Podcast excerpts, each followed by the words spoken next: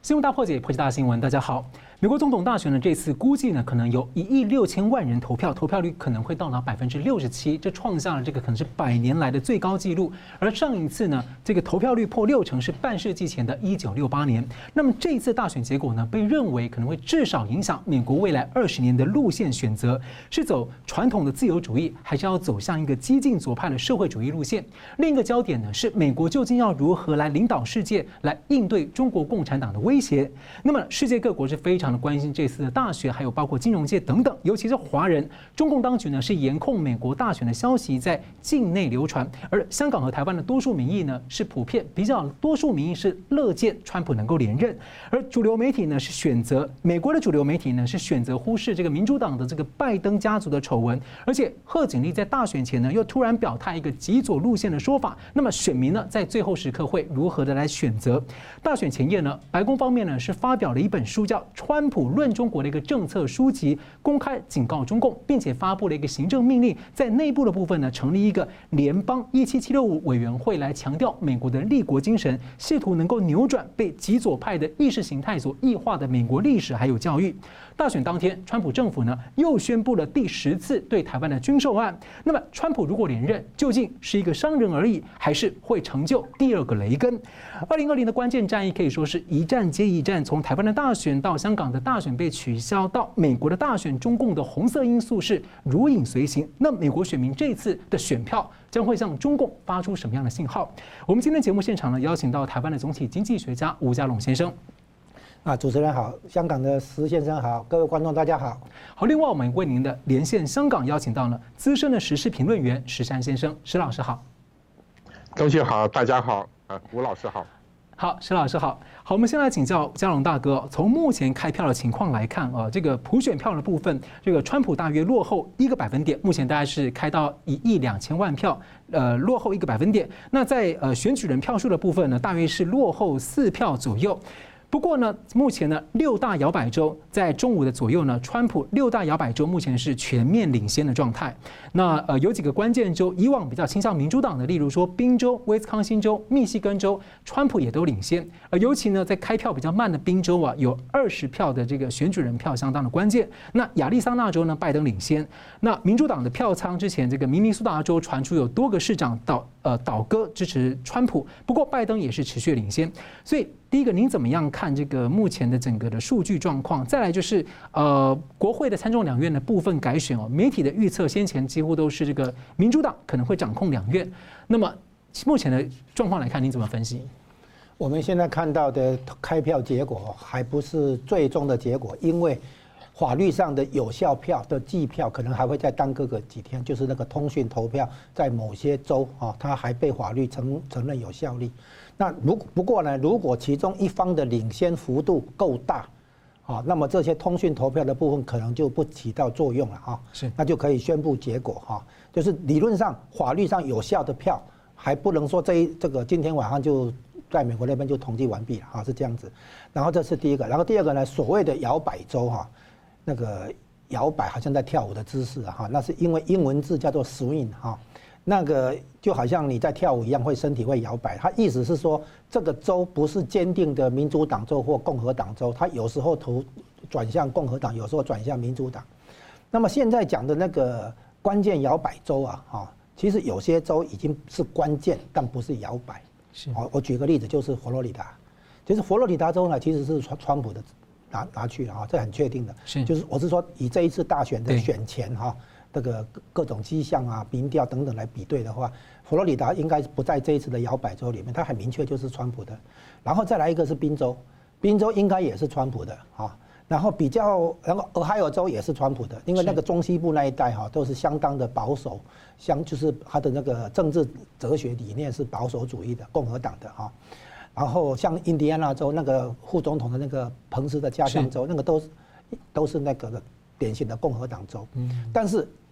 中西部有一个州是大都会，就芝加哥所在的伊利诺州。是伊利诺州的话，就是民主党。啊，你看哈，大西洋沿岸东北角这边新英格兰地区，还有呢太平洋这边那个加州、上去奥勒冈州，还有华盛顿州，这些大都会地区啊，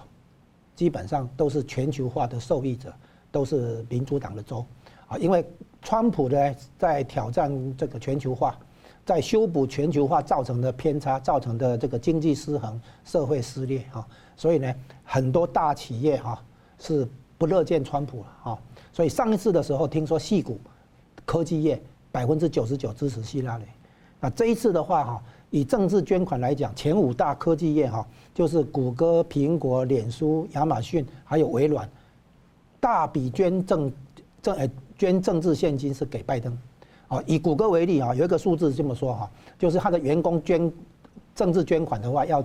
要说出他的雇主来源了哈。结果统计出来的结果，谷歌的员工他捐给拜登的是三百七十万美元，捐给这个川普的大概只有七万美元啊，就是很悬殊啊。那所以你可以看出来，这个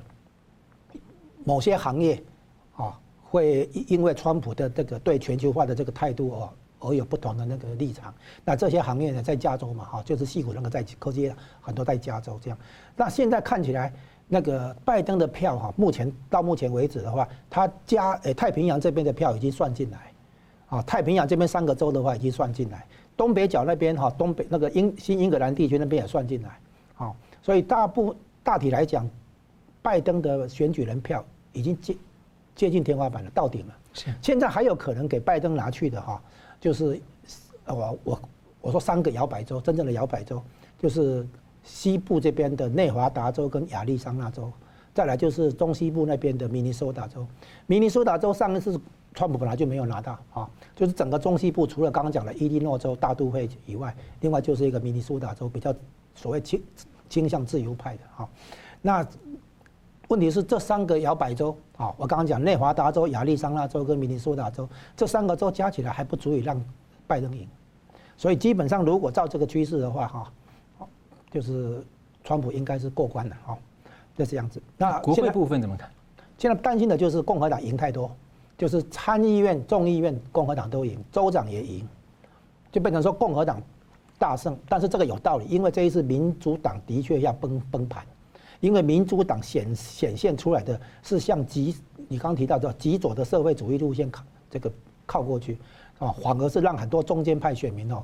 这个投不下去，啊，那而且这个看起来川普在所谓的摇摆州里面哈，我们由南往北数哈，是这个佛罗里达州、北卡州，再上去那个宾州，然后呢过去俄亥俄州，再往上密西根州、那个威斯康辛州，啊，这些应该都是川普的。是啊，所以如果照这样看下去的话，川普是连任啊，那是不是有我所说的大胜？可能还有一点疑问的啊，但是那个应该应该是过关了啊。那共和党可能应该也同时拿下参议院跟众议院，是很有机会。对，是。我就顺便跟这个呃观众补充一下，因为我们现在是下午时间，所以这个这次票开票比较慢，所以还没有开完。不过我们就继续讨论。那么呢，我们接着要请教这个香港的石山先生啊，这个关进二零二零年从年初的台湾总统大选到九月份呢，被中共港府呢延期变相取消了香港立法会的大选，还有一直到十一月份的美国大选，其中呢，对于选民来说一个重要的面向之一，三场其实都包含了这个对抗中共红色势力的一个保卫战。那么。香港的多数民众过去印象上好像被认为好像比较对这个呃美国的民主党稍微好感的多一些些。不过在去年反送中运动之后呢，川普的抗共路线似乎让很多香港人呢寄予厚望，也转向。所以请教您觉得说，香港社会基本上会怎么看待这次大选的意义，还有他们会怎么样的有什么样的期盼？嗯，好。呃，香港的问题呢，其实呃非常有意思，因为我们今天呢也做很多节目，啊、呃，大部分的反馈啊，在我们的节目下面的反馈呢，都是非常焦急啊、呃，在等待，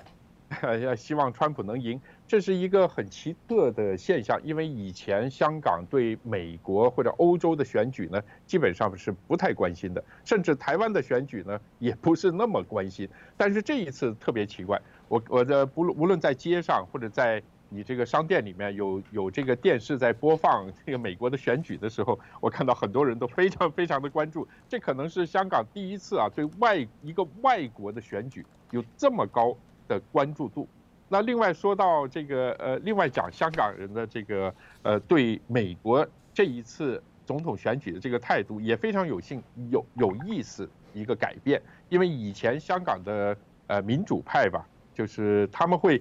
比较。他们会比较这个，呃，怎么说呢？会倾向民呃美国的民主党，因为以前吧，跟香港的民主派接触的可能比较多的是民主党，而且香港的民主党里面，呃，很多的精英呢，又比较接受美国的主流媒体，比如说《纽约时报》啦，或者 C N N 啦。在最近的这几个月里面，这个情况发生了明显的改变，所以我们看到在香港的民主派里面，呃，对。 呃，美国大选的问题，它有一种撕裂的状态，就是甚至啊，我们会在网上看到一些非常激烈的争吵。有的人就是说，呃，为什么会支持川普啊？有的人就指责呃呃支持拜登的人就是跟共产党有关等等啊。这个问题是会吵得非常非常激烈，这个是在以前我们从来没有见过的。这也说明呢，这个世界正在呃进入一个非常巨大的一个变化的前夜吧。啊，要说。 呃，除了这一次以外，那上一次就是台湾的大选，台湾的总统选举了。那个时候，香港人也会也非常非常的关注。所以当这个嗯、呃、大选结果出来以后，那香港的这个很多民众对那个台湾选举的结果也是非常非常的开心，因为他们倒不不一定是说他们是支持民进党或者支持国民党，他们只是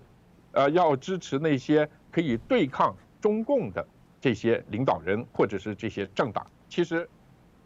台湾的选举和这一次美国的选举，它表现出来的情况都是一样。那我们可能记得，呃，今年，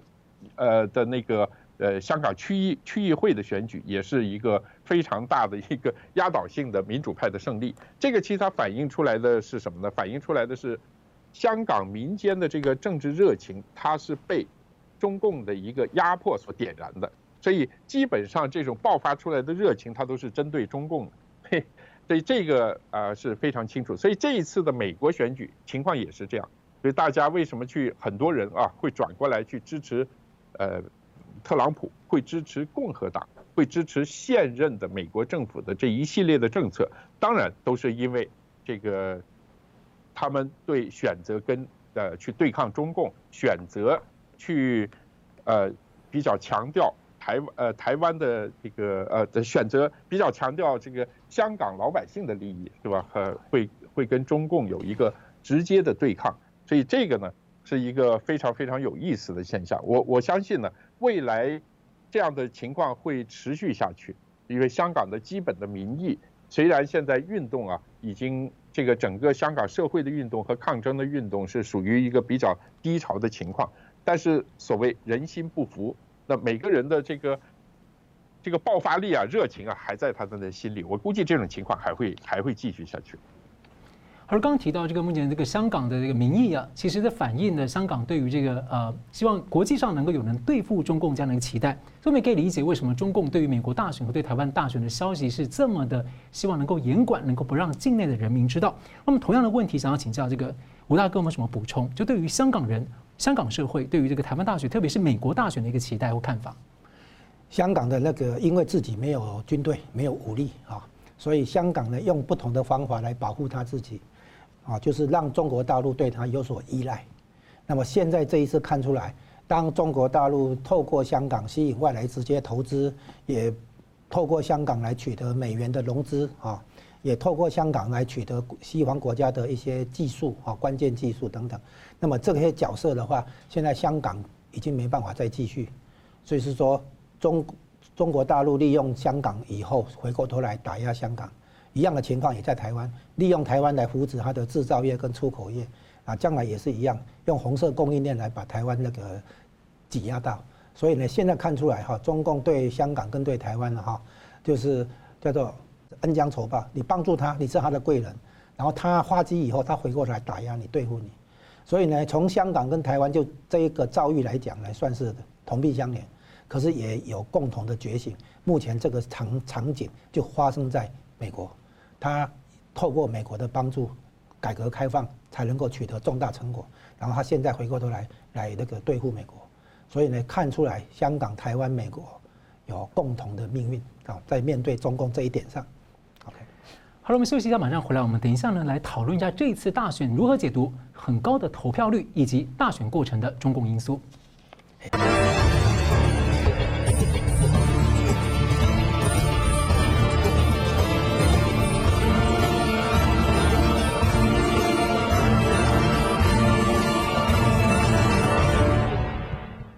二零二零年呢，国际呢对抗中共红色渗透呢有许多的面向，而几次的关键选战呢，如同今年除了台湾大选，还有这一次美国大选呢，都是国际的关注焦点，认为说可能影响对于中共的态度。而这次美国大选呢，冲出了可能是百年来的最高得票率百分之六十七，提前投票就有将近一亿人，包括邮寄投票有六千四百万人。那么而在投票日在这一天呢，有几百万的美国人突然接到了一个神秘电话，里面呢说有疫情理由等等，劝他们不要出门。后来被意识到可能是在打压，提醒他们就是打压，试图压制他们不要出去投票。目前呢，美国联邦调查局呢已经在介入调查当中。那么回顾呢，另外就是本年九月本来的香港立法会大选呢，香港人在七月份的这个民主派办的初选里面呢，表现了高度的投票热情，不过呢却被中共港府以疫情的理由延后一年来变相取消。所以十一月的美国大选，我们要请教这个十三先生啊，对于中共政策是这次大选的主轴之一。那请教您的观察是，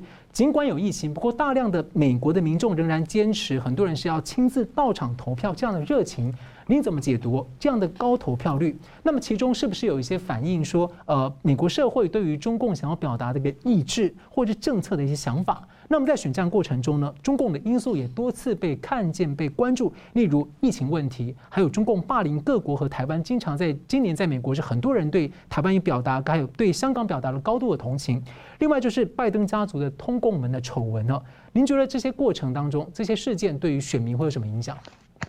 嗯，我我想首先呃，我是自己这么看啊，美国和呃中共方面的这个冲突啊，基本上我们可以分成三个层面。第一个是利益层面，就是贸易啊，还有投资啊等等各方面的限制，这个是一个利益层面。那第二个呢，就是全球霸权的层面，因为美国呢究竟是全国的老大啊，现在发现另外有一个霸权正在崛起，要取代这个老大的地位，这是会存在一个冲突。第三个层次就是意识形态的这个冲突。那么这个呃，要新所谓崛起的这个霸权呢，它会秉承一个什么样的价值观来对待这个世界和对待世界别的国家的人民？所以这三个呃层面现在都呃是正面临一个完全冲撞的这样一个情况呢。它实际上是把这个双方对抗的这个烈度啊，把它叠加起来，是一个非常非常高的，可能是从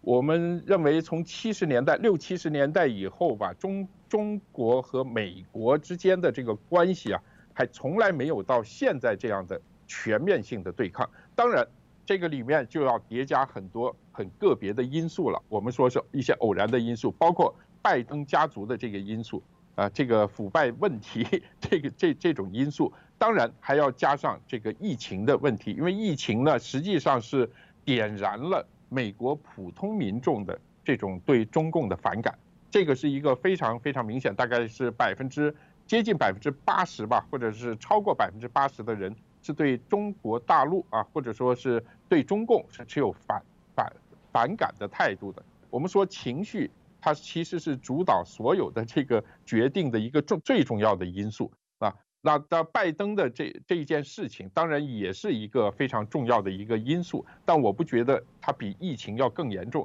所以在三个层面的这种对抗里面，再加上这个疫情，所以造成了现在一个呃整个美国社会和和这个这种叫做我们叫觉醒吧。就是对中中共过去这些年对美国所作所为，以及对未来的中共崛起的一种担忧的这样的一种觉醒，所以这这种的对抗它是深刻的，它比单纯的利益或者单纯的霸权之争要深刻的多。所以我不认为这一次的选举会改变未来的这种这种趋势，这这种对抗会延续下去的。我想追问一个问题，就最近在脸书上这个看到有人做了一张图，他说这个川普如果赢得这次大选的话，后人会记得的可能是他在逆风当中唤醒了美国人。您觉得这句话您怎么评价？你是问我吗？对不起，我没听，没有听得特别清楚。啊，就说啊，像我在追问一个问题啊，就在脸书上呢看到有人做了一张图，上面写说，如果川普这次顺利连任的话，后人会记得他的呢，可能不见得是这个样的胜利，而是他在这个很强大的逆风过程当中，他还是能够唤醒美国人的意识。您怎么评价这这个这段评价？嗯，我觉得这个这位网友吧，在脸书上贴这段话，其实是很精准的。其实我们看，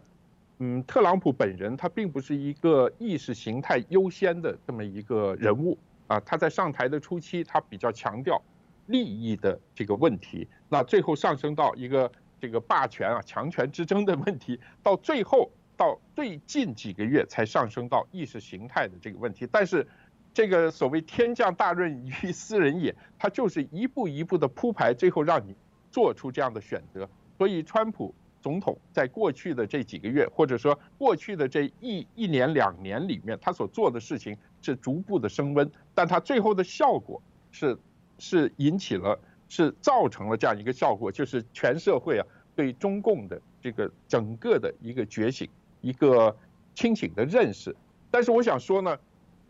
同时，这个里面也也跟美国的极左派，就是我们所说的呃 progressive 的这个这个比较极端左派的这种迫不及待的出来啊，也有很多关系。因为现在 progressive 的很多这个理念里面和中共其实在意识形态上是非常非常接近的，所以这一点呢，会让很多美国人非常非常的担心。那特朗普总统和美国左派的这种冲突。它其实也是隐含在这个美国人的价值观和中共的价值观的冲突当中，所以这一点呢，是以后我们如果站在历史上看呢，会觉得非常非常有意思的。还是非常感谢。我们接着请教这个嘉龙大哥，这次美国大选其实一些呃东亚的国家或地区哦，呃比较期待川普连任能够继续实质的这个压制中共的威胁。那么川普政府的战略积极的推动这个印太北约对抗中共的一个啊一、呃、这样一个安全合作网络。所以请教您观察，像选前的时候，蓬佩奥还在各国奔走啊，川普连任后跟理念相近盟友还有友好国家之间可能会再强化怎么样的合作关系啊？就地缘政治方面，中共的威胁哈、啊。是相当于那个他在片面企图片面改变现状，尤其是改变台海现状。是，那这个问题就是在说追究到当初中共崛起的时候，他说他是经济崛起，是和平崛起，然后那个时候我们就要提出一个标准，就是说你对于同文同种的台湾，当然也包括香港，对于政治的争端啊、政治的分歧，你是不是用和平手段来解决？那现在已经看出来，中共已经把当初的韬光养晦这一套拿掉啊，这个毫不掩饰的来展现他的扩张野心，所以对香港、对台湾啊，就是一直这个高压的这个姿态。那所以现在从地缘政治上来讲，如果中共表现出来的是一种扩张的野心，包括在南海的军事化、一种武力扩张的那个成分进来的话，那么美国保护台湾、保护香港。啊，还有呢，这个维持南海的这个非军事化的话，就是在维持东亚地区的和平与稳定。这个不是说单纯在因为说哦，因为台湾有民主化，所以美国有道义责任来保护台湾。所以早期的话论述是这样子，就是说因为台湾在推动民主化，啊，所以美国有这个保护台湾的这个道义责任。但是这不是整个故事的全部。真正的重重点是，台湾是测试中国是不是和平崛起的第一张骨牌。好，所以呢，就这个概念来讲，现在那个美国在推动的哈，从印太，诶，从四方安全对话到印太北约这个概念，印太北约呢，就是借用北约的概念到印度太平洋这里来，就是说要架构一个集体安全架构，好，那么任何一个会员国受到攻击，形同所有会员国受到攻击，啊，那么所以呢，那个如果将来台湾纳进去这个北印太北约的话，啊。那么中共攻击台湾，就等同于攻击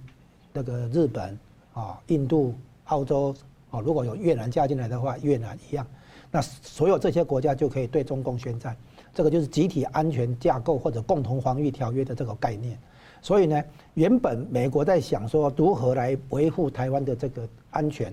本来想到说可能必须在台湾直接驻军，啊，向中共发出强烈信号，你打台湾就是打我美国。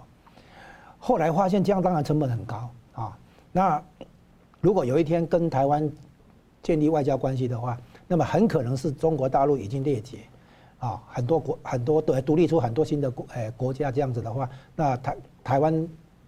美美国给台湾外交承认的话，可能也就不需要在台湾驻军。也就是说，一个是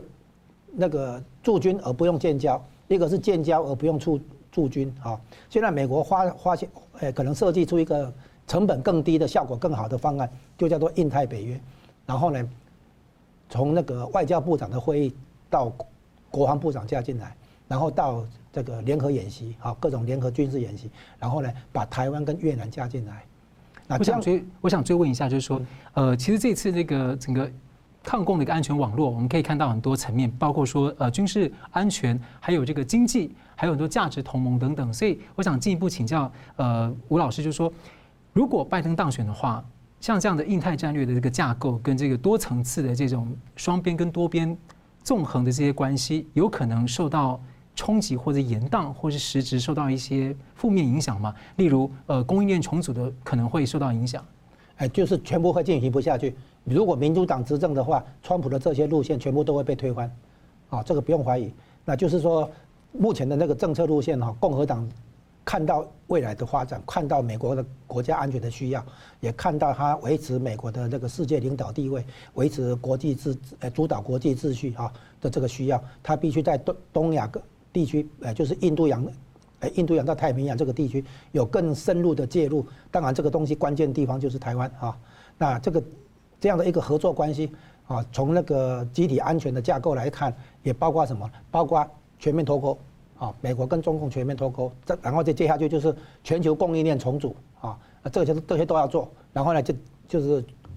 有效的、强而有力的去协防台湾啊，包括要台湾拿钱出来买很多这个相关的武器啊。也将来的话，经济部的话还会有这个，比如说教你怎么使用这些武器，就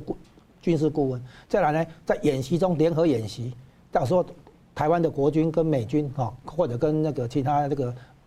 盟友之间联合演习也会出来啊。所以这些东西的话，很可能对中共来讲构成刺激，但是呢，不刺激它是不行的，不能说因为这些事情会刺激中共，所以台湾不要去做啊，或者美国不要去做，没这回事啊。就是说那个跟中共之间的那个对对抗哈。要把道理讲清楚，然后呢，旗帜鲜明，针锋相对，啊，不能退退让。就说现在哈，美国这一次大选下来的话，呃，绥靖主义哈，就是死死掉了，走不下去了啊。所以呢，就这个印太的这个战略的运作来讲，啊，台湾肯定会攻逢其胜，也必须认真来考虑。好了，我们休息一下，马上回来继续讨论。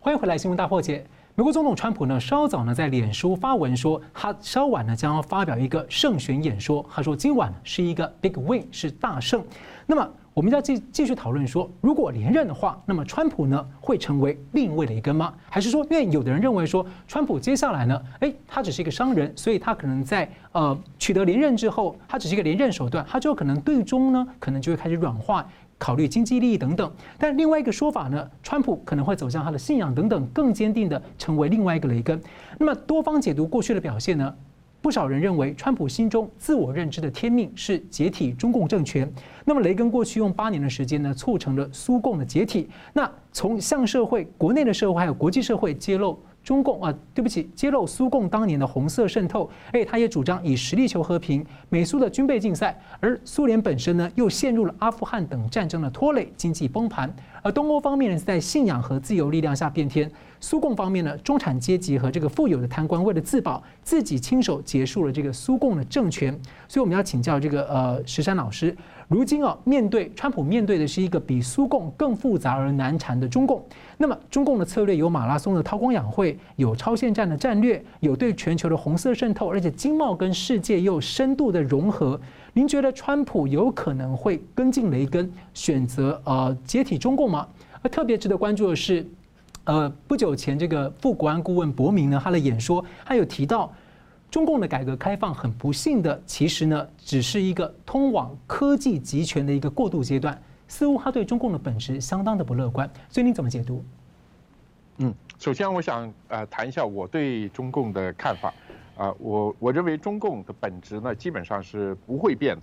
啊、呃，但是他们会采取的呃这个具体的政策呢可能完全是不一样的。有人说如果是川普获胜啊、呃，中共会强取硬对硬的措施，我的看法刚好相反，因为中共实际上是一个欺软怕硬的政权，如果对方非常强硬的话，他反而会采取比较软的一种呃政策去对付别人。这个在历史上，呃，这个例子非常多，比比皆是了。所以我认为，如果川普获胜的话，中共可能会采取反而是比较偏软的政策。但是这个时候就要考验川普和他的这个团队怎么去认清楚中共的这样的一个一个政权，他们的性质是什么？就是，呃，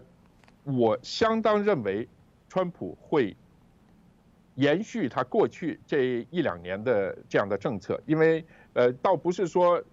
我们看好川普是一个什么样的呃意志坚定或者意识形态比较呃清晰的一个总统，而是。因为我本人认识他们团队里面的一些人，包括在国务院的，包括在呃我们以前研究过像伯明这样的人，包括在他的呃像纳瓦罗啊这样的，他他们对中共的认识是相当相当透彻的。我可以说他比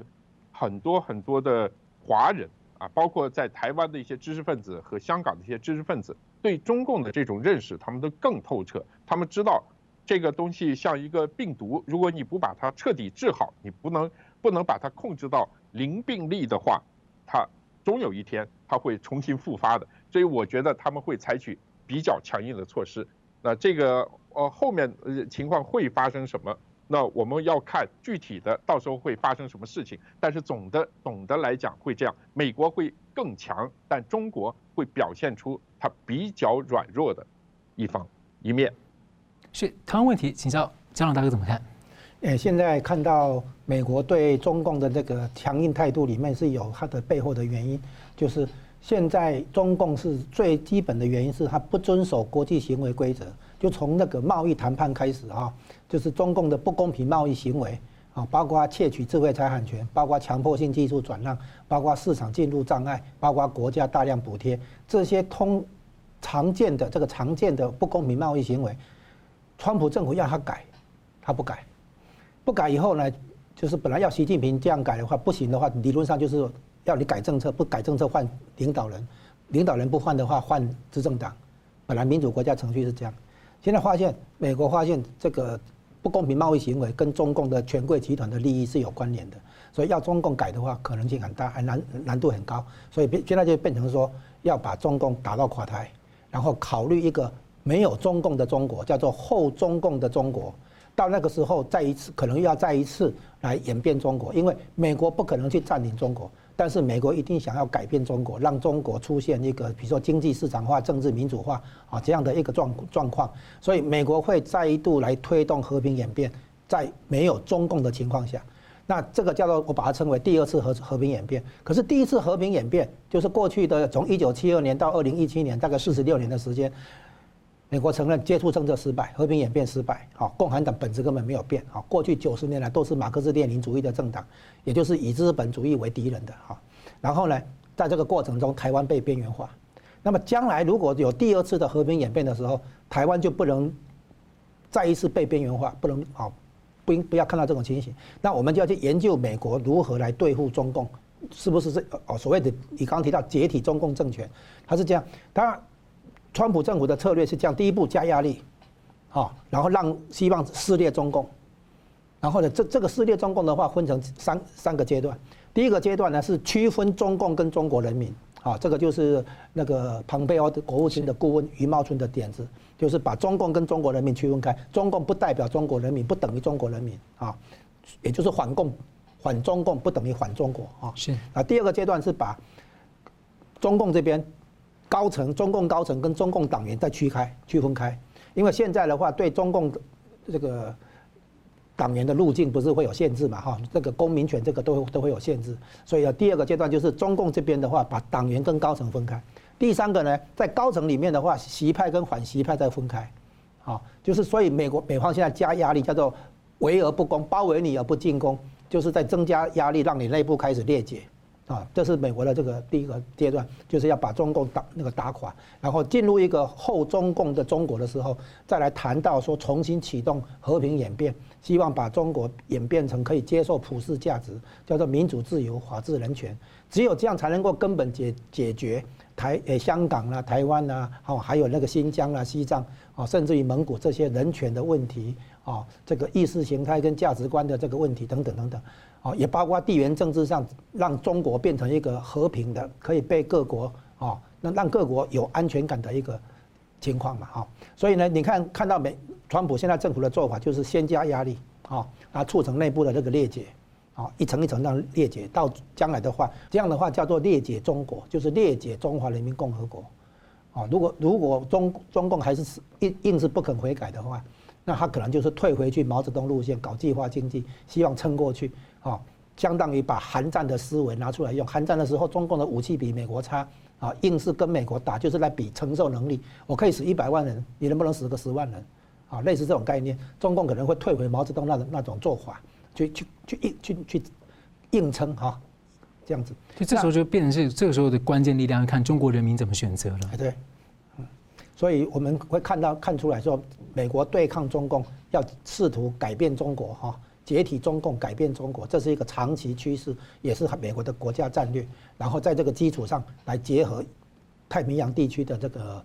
盟邦哈盟友，尤其是在台湾这边的话，一定要布局，一定要出手，啊。就是台湾是一个整个印太战略跟印太北约的关键地区，好，是这样。好，我们节目最后呢，我们请这个香港的石山先生呢，为我们用一分钟来总结今天讨论。